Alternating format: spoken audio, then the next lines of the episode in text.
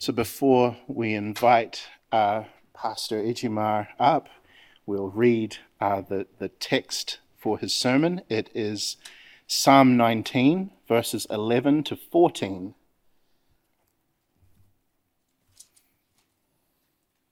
It says in the order of service, verses 11 to 17.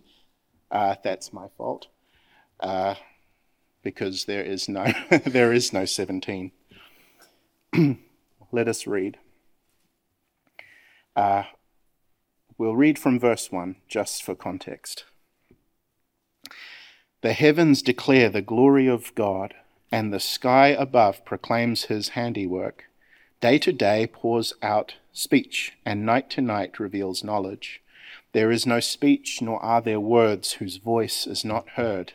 Their voice goes out through all the earth, and their words to the end of the world. In them he has set a tent for the sun, which comes out like a bridegroom leaving his chamber, and like a strong man runs its course with joy. Its rising is from the end of the heavens, and its circuit to the end of them, and there is nothing hidden from its heat. The law of the Lord is perfect, reviving the soul. The testimony of the Lord is sure, making wise the simple. The precepts of the Lord are right, rejoicing the heart. The commandment of the Lord is pure, enlightening the eyes. The fear of the Lord is clean, enduring forever. The rules of the Lord are true and righteous altogether. More to be desired are they than gold, even much fine gold, sweeter also than honey and drippings of the honeycomb. Our sermon text this evening from verse 11 Moreover, by them is your servant warned. In keeping them there is great reward. Who can discern his errors? Declare me innocent from hidden faults. Keep back your servant also from presumptuous sins. Let them not have dominion over me. Then I shall be blameless and innocent of great transgression. Let the words of my mouth and the meditation of my heart be acceptable in your sight, O Lord, my rock and my redeemer.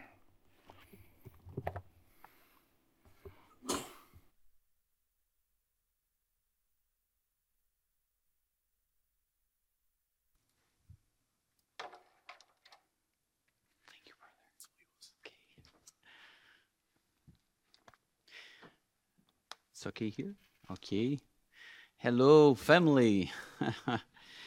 Uh, it is a pleasure uh, to be here one more time. Um, it's a hard challenge for me because uh, our English uh, still limited. Uh, but uh, my desire is that God uh, speak with us this evening. thank you one more time, everyone. Uh, we are, oh, I am grateful uh, for everyone because everyone here are teachers uh, in our lives, uh, teaching uh, us this hard language. yes, when we arrived here, I remember that someone approached to us and asked us, "How long have you be have have you been here?" Uh, and our answer was, "Ah, oh, my name is Ejimar. Nice to meet you." but now I can understand something. no much, but uh, yes, we can we can uh, uh understand uh, better this this language. Thank you for you for your help um, because uh, we are improving this language. Um, Brothers and sisters, uh, this will be the third and final sermon in this text, Psalm 19. We saw that this psalm presents us with three languages of communication through which God seeks a relationship with us.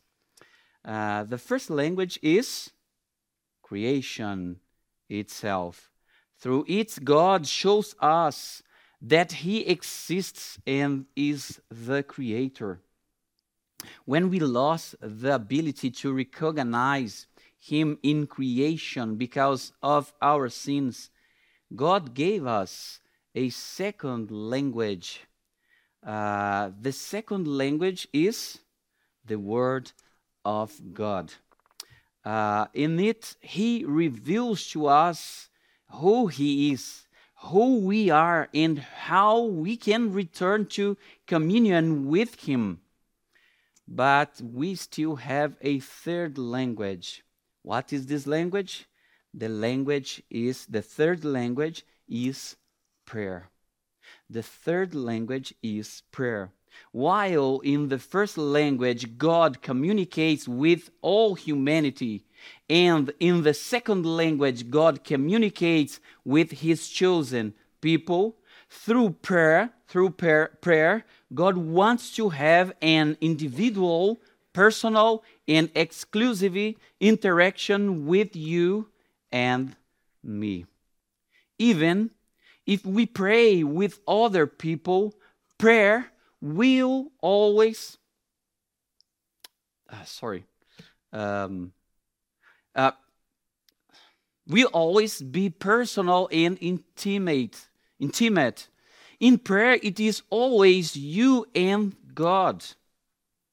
If through creation and the Word, God wants to share with us more and more of Himself through prayer, God wants us to share more and more of ourselves with Him. God knows everything about us, but God is pleased uh, when we pray and He is exalted when we open our hearts to Him. He wants us to trust Him as Father and open our hearts to share with Him our life, our gratitude, our desires, our struggles, and our needs. This is the third language present in this passage. We will talk about it, but first, I would like to pray, asking God in prayer to guide us and expose us to His Word. Therefore, let's pray, family. Father in heaven, thank you. Thank you for this time in your presence. Thank you because we are before your word and we need to understand what is your message for us. Please, Father, we need to listen your voice speaking to our hearts and uh, transforming our lives according to Jesus Christ. We need this. Please, Father, give us your blessing through this message. Help us, help me to uh, explain your word and help each one here uh, with your Holy Spirit to understand this message. In Jesus' name we pray, Amen. Okay, brothers and sisters, God wants to have a personal and intimate relationship with us in which He speaks to us, but also expects us to speak to Him. The Word of God was given to us to move us toward Him, to bring us back, back to the arms of God, so that we can once again uh, have communion with Him. And the first response we can give to God when faced with His movement towards us uh, is revealed in the last part of this psalm the prayer. The prayer. Commentators agree that David is addressing God in prayer in the last part of this psalm. David establishes, establishes a line of supplications to God individually, crying out for his own life. The big question here is why does David go from talking about God's revelations to starting to cry out for himself? It's obvious. This happens when we read the Word of God and the voice of the Lord enters our hearts with power. we are led to pray, to respond to God, to pour our, ourselves into His presence like a baby seeking safety in its mother's arms, wanting to be fed, uh, cared for, and protected. According to Charles Spurgeon, prayer is our greatest expression of deep, deep dependence on God. When we stop praying, we become, become arrogant before Him. Arrogant before Him. How important is prayer to us? How important is prayer to us? How much time, time have we dedicated to prayer? If we have not dedicated time to prayer, what is the reason? Do you want to have a better relationship with God? So start praying more. Do you want to improve your prayer life? Life? I hope this reflection can help us with this goal.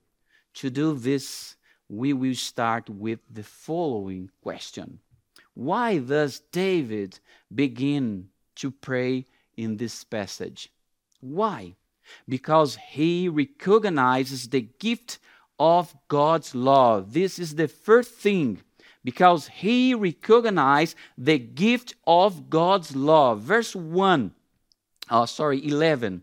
They tells us in verse 10 that the word of God is more precious than gold and sweeter than honey. From verse 11, the, he addresses God in prayer. Let's look at verse 11. Moreover, by then is your servant warned. In keeping them, there is great reward. Notice that he speaks of the word as some, something he experiences. From this verse, he is directing the meditation of his heart to God. Note, by then is your servant, your servant warned. He is addressing the Lord whose servant he is. He is praying. He's praying here. And how does he begin this prayer? Recognizing the gift of God's love as He reveals Himself to us through His Word. When He reveals Himself to us, God shows us who we really are and that He loves us despite this, despite the spit, despite despite this. We need to understand that if we can have a relationship with God, it is not because we are good, but because He is good and like a father, He wants to shape our hearts and work in our lives. This is what uh, we saw in the previous verses talking about the Word of God. God's objective in exposing our condition is not to shame us, but to show us that we need His care. Dear ones, dear ones, we often feel bad because of our pride we uh, when we are confronted about our imperfections and sins do you remember a time when someone approached you and highlighted something negative about your life? Most of the time, or maybe all of the times, it's uncomfortable. Isn't it? Even if it's necessary, no one likes to be confronted. Now look, our God does this constantly in His Word. This would be bad and unpleasant if at the same time, God did not show us that He is good, full of love, grace, and mercy. David, in this, in this verse, tells us that by the word of God we are warned. This translation is hotly uh, debated because the Hebrew word is zahar and could be translated as enlighten, enlighten, admonish, admonish, guide, and teach. What this expression wants to show us when used in this passage is that our condition is made evident by our God when we receive His Word. That is what Hebrews chapter 4 verse 11 or 12 sorry tells us. Pay attention for the word of God is living and active, sharper than any two-edged sword, piercing to divide, div, division of soul and of spirit, of joints and of marrow, and discerning the thoughts and intentions of the heart. Even though it may seem bad, Dave, through his own experience, shows us that this is good.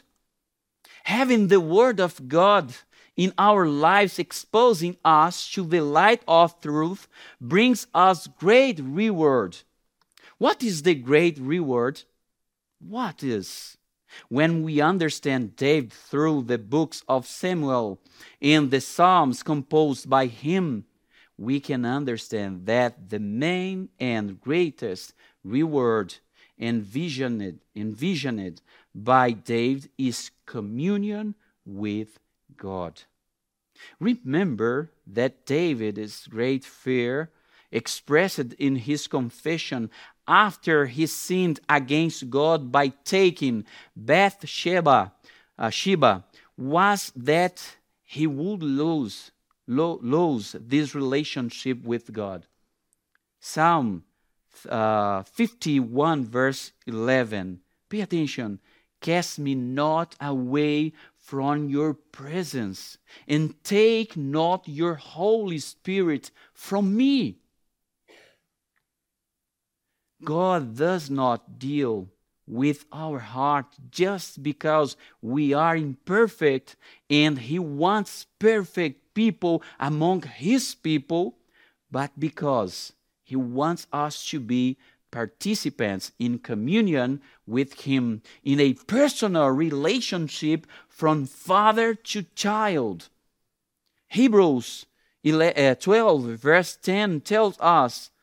Uh, for they, our human fathers, disciplined us for a short time as it seemed best to them, but He, God, disciplines us for our good, that we may share His holiness. When composing this psalm, David is moved to pray in the last part of this text expressing before God his recognition of the great benefit of, of having God speaking to him through his word. The word that is perfect, reviving the soul, making wise the simple, uh, rejoicing the heart, and enlightening the eyes. My beloved brothers and sisters, do we truly understand how blessed by God we are? We need to meditate more on the Word and see in it how much God loves us, how many blessings God has uh, showered on us, how God care, cares, cares for us, how God protects us even from ourselves from the deceptions, deceptions of our own hearts. We are moved to pray when we recognize through the word that we are blessed by God's love. God is our Father. He wants us as children and cares for us as children. Is there any greater reason to dedicate more time to God in prayer, in gratitude for the great reward of having Him in our lives, living in His presence and under His paternal care? But we have a second reason why David is led to pray. David is led to pray because he lacks peace in God's forgiveness. Because he lacks peace in God's forgiveness. Verse 12 Who can discern his errors? Declare me innocent from hidden faults. This is a good question, no? Good question. Are we really uh, able of perf- perfect, perfectly discerning all our sins? Dear brothers and sisters, when we understand through divine revelation how privileged privileged we are to have a relationship with God in our lives, we should be concerned about this. We must fear sin. Augustine of Hippo, one of the great theologians of patristic, said, I fear sin more than death itself. Sin can separate me from God, but death cannot. Sin can separate me from God, but death, death, death cannot. We are sinners and we must understand that we sin against God all the time. Our sins are not just what we do visible and consciously, we also sin by uh, thoughts that no one can see. We sin with words, we sin in our desires, we sin in our omission we are sinners. When David thinks about the Word of God, he once again turns his eyes to himself and remembers that as a sinner, his life was not exempt from sinning against God. His sins were not only conscious and deliberate sins, but also unconscious and unknown ones. We must remember that in Jeremiah chapter 17, verse 9, we are warned about the condition of our hearts. Verse 9 The heart is deceitful above all, all things and desperately sick. Who can understand it? Jeremiah seems to echo David's word in this psalm when he talks about the risks, risks of failing in falling into deceptions of one's own heart. In, it is no coincidence that David himself prays uh, to the praise to the Lord in Psalm 139, verse 23 to uh, 24. Pay attention. Search me, O God, and know my heart. Try me, try me and know my thoughts, and see if there be any grievous way in me, and lead me in the way everlasting. Only God knows our hearts fully. Only He can unveil, unveil all the particular, particularities of our being, both exposed and hidden.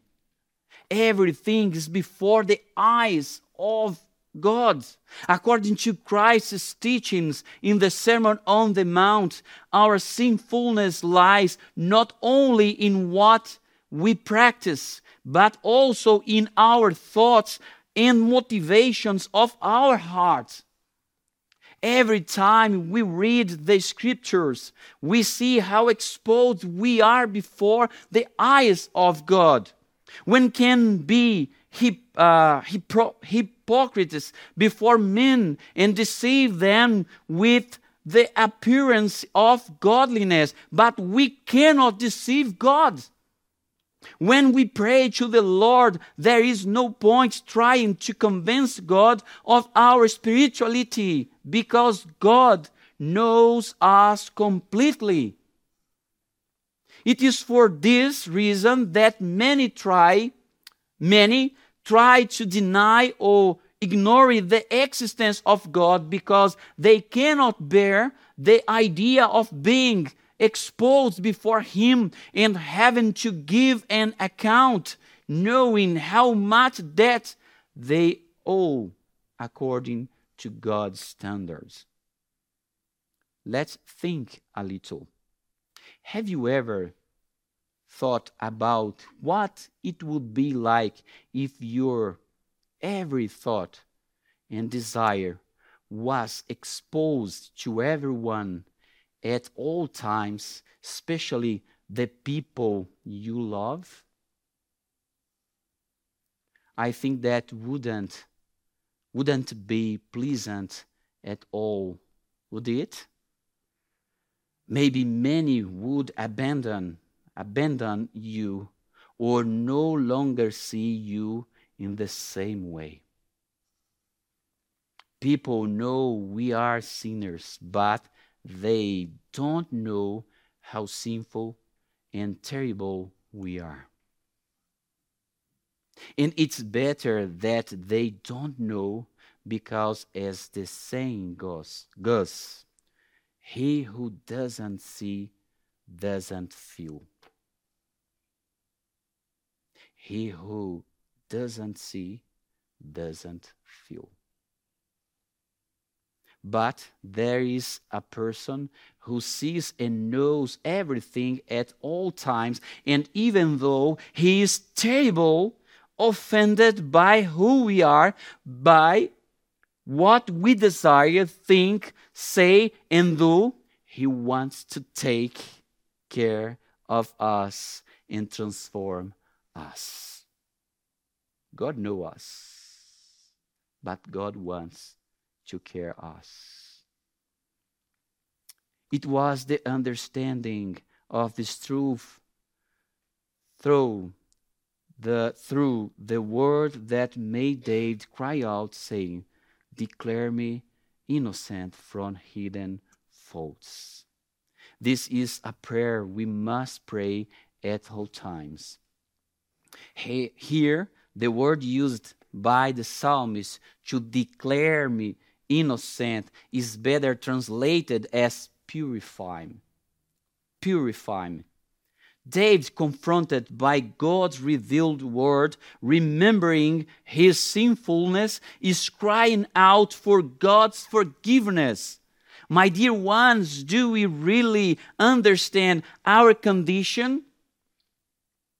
Do we understand how sinful we are and how much we need forgiveness from our God? The more we read the Word, the more we know God and also ourselves. And the more we know ourselves, the more impelled, impelled we are to run into the arms of God through prayer. John Piper, in his book Future Grace, tells us that the closer we are to God, the more sinful we feel, and the more we seek His grace. We are moved to pray more when we understand that we have offended God and lack peace in God's forgiveness. But for this, we need to read more the Word of God that warns us of our sins. We should pray not because God needs us, but because we need Him. We need our God. We need His pardon. We need His forgiveness. Yet, we thus, David, begin to pray because he needs God's paternal protection. Because uh, he needs God's paternal protection. Verse uh, 13 Keep back your servant also from presumptuous sins. Let them not have dominion over me. Then I shall be blameless uh, and innocent, in, innocent of great transgression. Um, the fish dies through its mouth. The fish dies through its mouth. I don't know if you use uh, this saying here in New Zealand, but in South America it's very common. Uh, this means that the fish gives in to its appetite and seduced seduced by the easy food, easy food on the hook, it is hooked and killed. We are not very different. We are not very different. We carry within us an appetite for sin, which is what leads us down path, paths, paths of death. The Bible calls uh, this desire. James chapter 1, verse 14 to 15 uh, tells us, But each person is tempted, tempted, tempted when he is lured and enticed by his own desire. Then desire, when it has conceived, gives birth to sin, and sin, when it is fully grown, brings forth death. This is hard for me. Death brings forth. okay. In this part of the psalm, we see how David worries about his own nature. David, from the word of God, understood that there was an unwanted presence, presence in his life that constantly pushed him against God and his will. The presence of sin the presence of sin. His greatest, greatest fear was the desires that prevailed in the members of his body. He feared that sin would dominate him and harden his heart into darkness.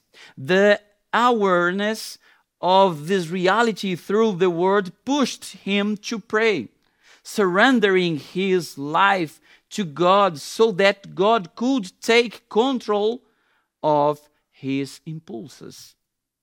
So that God would set the brakes of grace to keep him blameless and innocent of great transgression.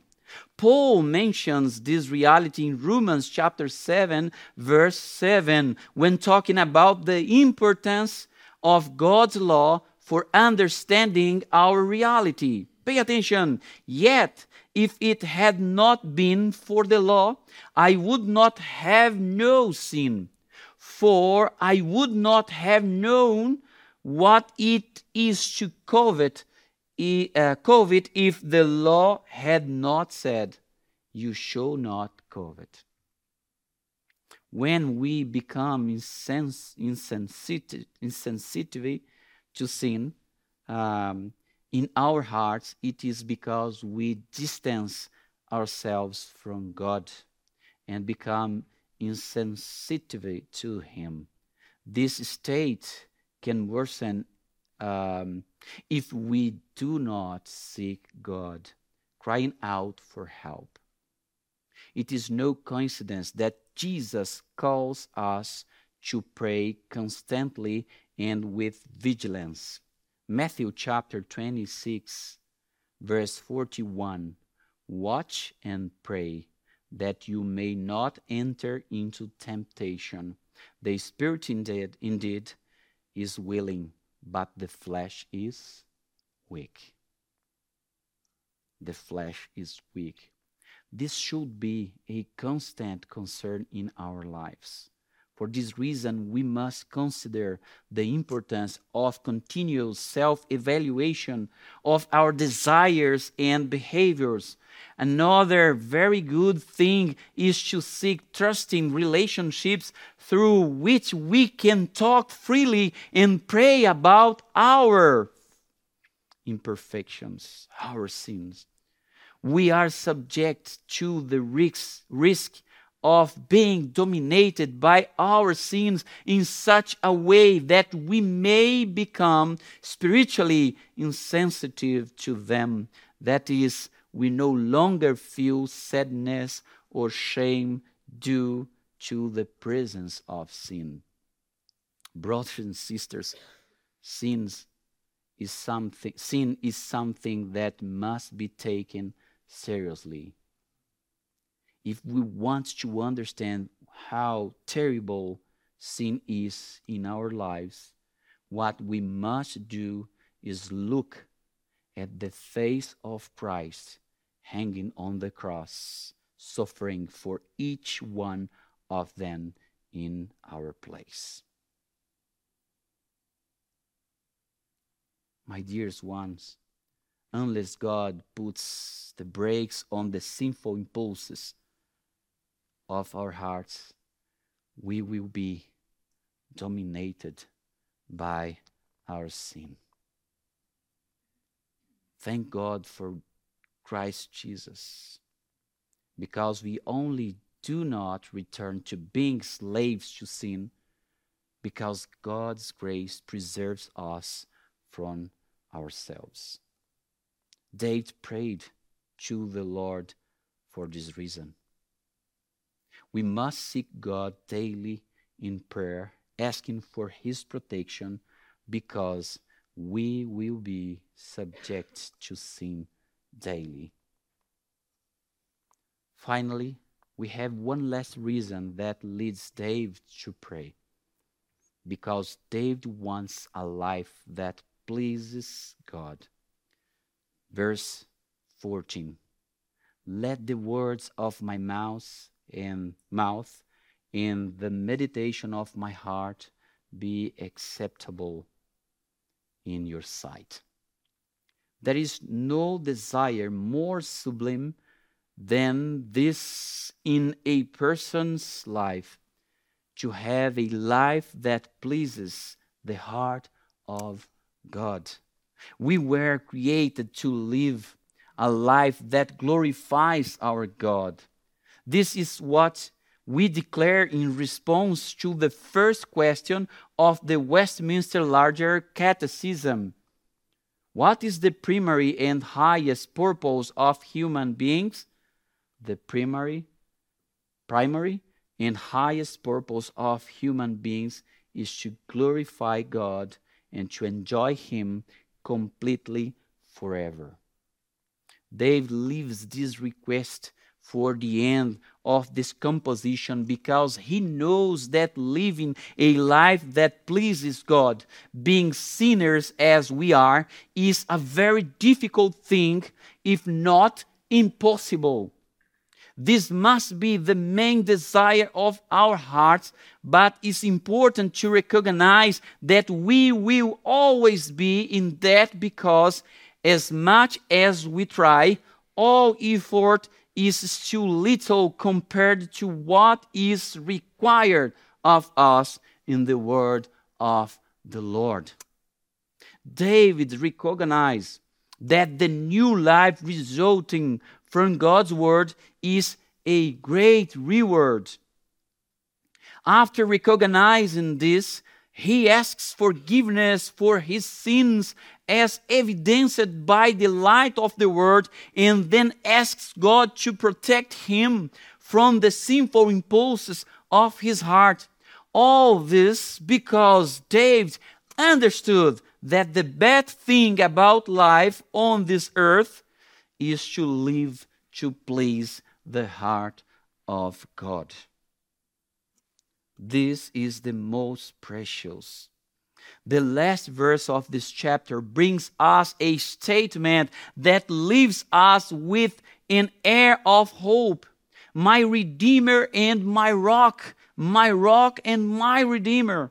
What David is doing with this statement is recognizing that he will only have a life that pleases God if he looks to him as his rock and his redeemer.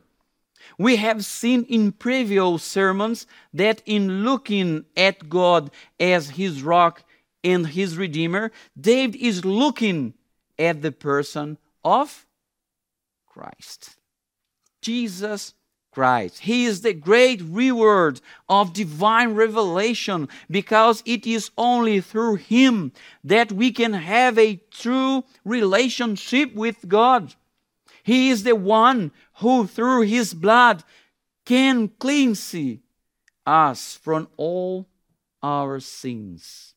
He was the one who promised us that He would protect us and that we would be in His hand, and that no one can snatch those who live in Him from His hands. It is only through Him that we can live a life that pleases God. Only through Jesus Christ. The Word of God is clear in Matthew chapter 15, verse 3 to 5. When Jesus said that without him we can do nothing. nothing. Uh, verse 3 Already you are clean because of the word that I have spoken to you. Abide in me, and I in you. As the branch cannot bear, bear fruit by itself unless it abides in the vine. Neither can you unless you abide in me. I am the vine, you are the branches. Whoever abides in me, and I in him, he eats that bears much fruit. For apart from me, you can do nothing. Tell us Jesus Christ. Praise the Lord. Praise the Lord. Because we have Jesus Christ in our lives. This must be our constant desire to please the heart of God. But we must understand that we will need to fight through prayer because we carry a great enemy within us. Which one is it? Satan? The world? No. The great enemy is ourselves. It is our sin entangled in the members of our body and that needs to be mortified. Needs to be mortified. God gave us prayer so that we might seek Him, so that we might open our hearts and cry out like a son to the Father, like a child to the Father, and He will hear, hear us. He always heard us because He gave us prayer so that we could seek Him and pour our, ourselves out in His presence. Prayer is a great blessing in our lives, brothers and sisters. For this reason, like people of God, we need to take time before His presence and to, uh, to deliver our prayers every time. Like David, after to reflect about the Word of God. Like David. My dears, in conclusion, in addition to creation and the Word, God also gave us prayer as a language of communication. Prayer is an invitation from God for us to approach Him as children and share with Him who we are. but who we are is an understanding that He Himself gives us in His Word. Dear brothers and sisters, the more we read the scriptures, the more we understand that we have prayed little. We need to pray more. We need to pray more. As we pray, the truth of God's word received in our minds decant into our hearts, adjusting our lives to the Father's will.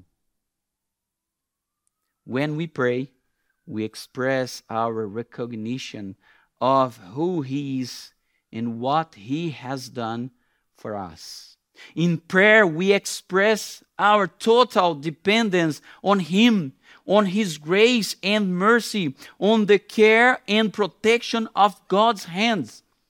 David surrendered to prayer because once again, during his meditation, the word illumi- illuminated his heart, moving him to pray.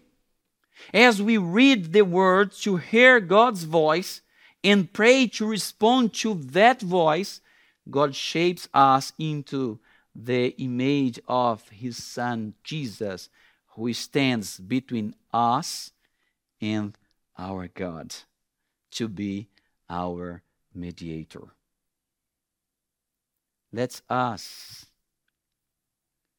pray alone as Jesus did. Let us pray as a family as the prophets taught, uh, taught us. Let us pray in congregation as the apostles taught us. Let us pray at all times as the apostle Paul teaches us. But let us not stop praying, because to stop praying is to deprive ourselves of communion with our Father and the benefits that this communion brings to our lives. We need to have a prayer's life, to pray every day, all the time, for the glory of our God, but for the blessing in this relation with Him. We are privileged because we have a Father. He made us His children. This is a privilege to us. God invite invite us every time. Come to me and have a time with me. Open your heart before me, my presence, because I care your life. I am your Father. I have given my son for this opportunity, for this privilege. Jesus out, pour out his blood for this opportunity. Let's pray. Father in heaven, thank you for this time in your presence. It's good to pray to speak with you, Father. You are our Father. You are special in our lives. Thank you because your word come to came to us. And we need to understand this message, Father. We need to, uh, to be strengthened.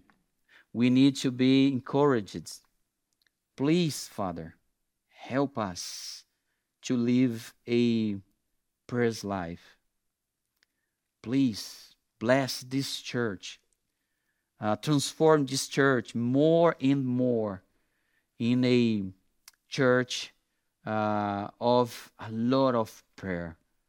Please, Father, bless our lives individually, like families, and like church. We need to be before your presence every time. Help us. Bless us. Thank you because we can rest in you. We can trust in you. We can hope in you. Thank you for Jesus Christ, our Savior, our Redeemer, our rock. In Him, we can have this special life with you. In Jesus' name we pray. Amen. Amen. God bless you, church.